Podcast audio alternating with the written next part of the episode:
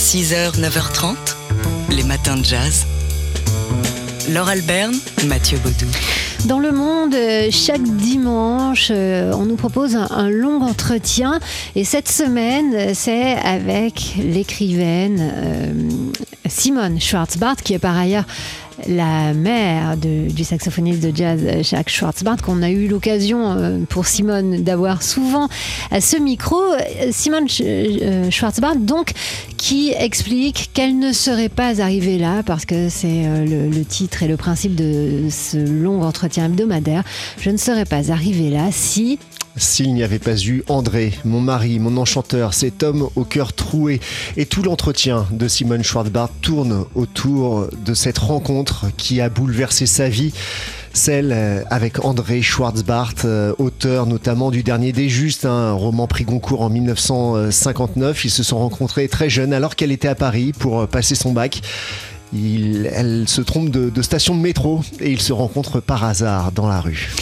Il racontait l'histoire des Juifs. Elle était euh, descendante d'une histoire d'esclavage. Au fur et à mesure qu'il me fait entrer dans son histoire, explique-t-elle lors de leur première rencontre, c'est la mienne qui frémit. La brûlure de la Shoah me renvoie à la brûlure de l'esclavage. Ces interrogations sur l'arrivée des déportés à Auschwitz ravivent mes obsessions sur les pensées du premier esclave ayant mis les pieds sur le sol de Guadeloupe. Je sens l'alliance souterraine de nos histoires et de nos souffrances, ajoute-t-elle. J'ai commencé à disséquer les contes ensuite. C'est ce que raconte Simone Schwarzbart, les contes, les chants, le langage créole. À noter que des expressions familières comme tu m'aimes mais tu ne peux pas m'acheter sont imprégnées dans notre histoire d'esclavage. À noter aussi que notre auto-dénigrement a des racines profondes. Je vous assure que c'est une chance d'épouser quelqu'un en dehors de sa culture et de sa communauté, conclut-elle. Cela vous apprend que l'étranger ne l'est pas tant que ça. Ça dessille votre regard et vous ouvre à tous les possibles. C'est d'ailleurs le titre de cet entretien de Simone Schwarzbart. Euh, épouser quelqu'un hors de sa culture, ça dessille votre regard. C'est à lire sur le site du Monde. 6h, 9h30, les matins de jazz sur TSF Jazz. My name is John Brown, and I am here to defeat slavery.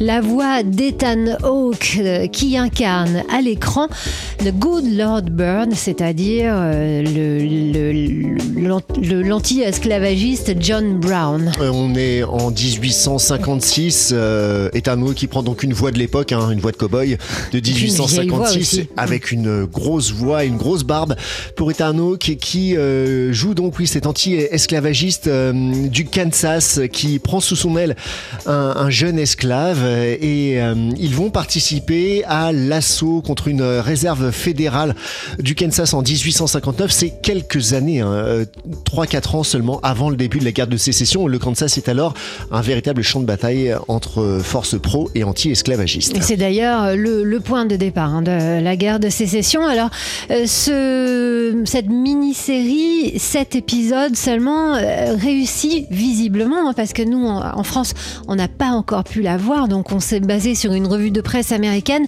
Euh, Elle réunit visiblement euh, l'humour et le drame historique, donc elle réussit cette gageure euh, de- d'arriver à, à s'amuser avec un, un épisode fondamental euh, de l'histoire américaine. Une très bonne mini-série, parfois géniale, mais Hawk est au-delà du génial, il est incandescent. C'est ce qu'a écrit par exemple Vanity Fair pour ce The Good Lord euh, Bird, c'est ça le Oui, titre de la série? The Good. Lord Bird, donc qui a été présenté sur Showtime aux États-Unis et qu'on attend sens Incessamment. incessamment sous Ouais. peu euh, sur Canal en France. vous, vous vous doutez bien qu'on s'est inscrit à la newsletter de Canal+, et qu'on vous en dit davantage dès que possible.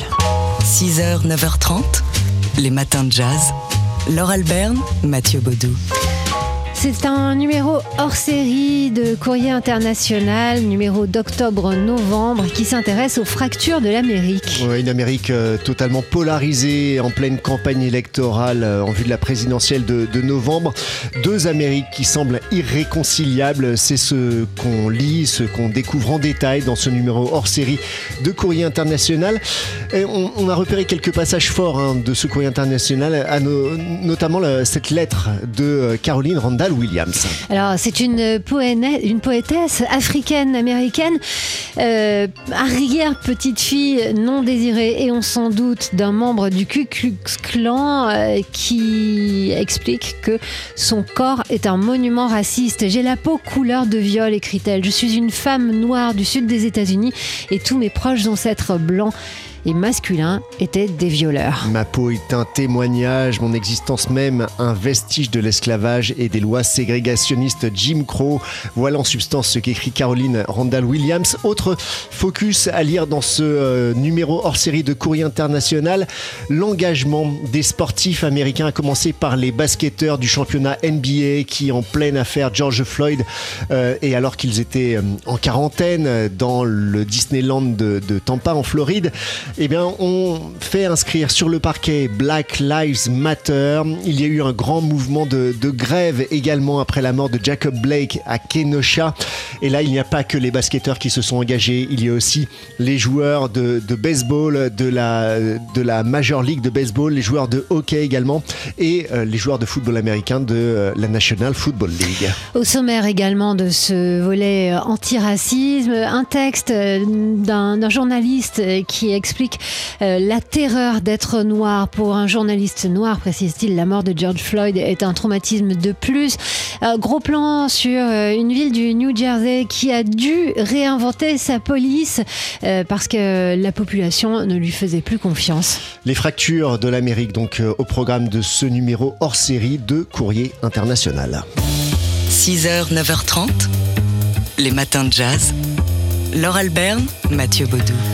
On lit la presse aujourd'hui dans les matins de jazz et dans le dernier numéro du magazine JQ, il y a une rencontre avec l'acteur africain-américain Yahya Abdul-Mateen II. Ouais, qui sera à l'affiche de Candyman. Et oui, Candyman fait son retour au cinéma. Candyman, c'est ce film d'horreur de 1992 qui avait rencontré un certain succès à l'époque. Et son remake, prévu pour sortir cette année, avec donc Yahya Abdul-Mateen II, euh, a été décalé. hein. Comme beaucoup d'autres films américains, il a été décalé à l'année prochaine.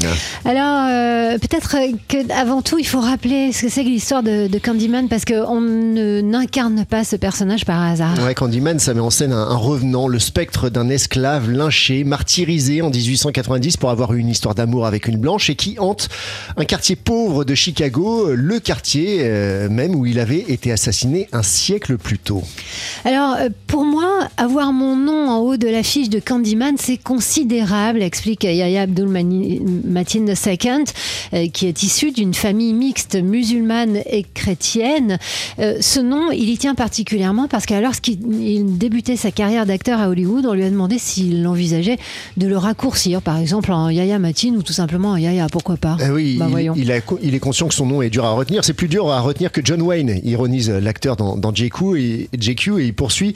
C'est justement pour ça hein, que mon nom inspire les gens. Je reçois plein de messages qui me disent merci de représenter les musulmans. Je pensais changer mon nom, mais grâce à toi, je ne le changerai jamais. Une, reconnaissance gratifiante. Donc vous pouvez lire cette euh, rencontre dans le nouveau magazine de JQ en attendant donc La sortie l'année prochaine de Candyman. Les matins de jazz.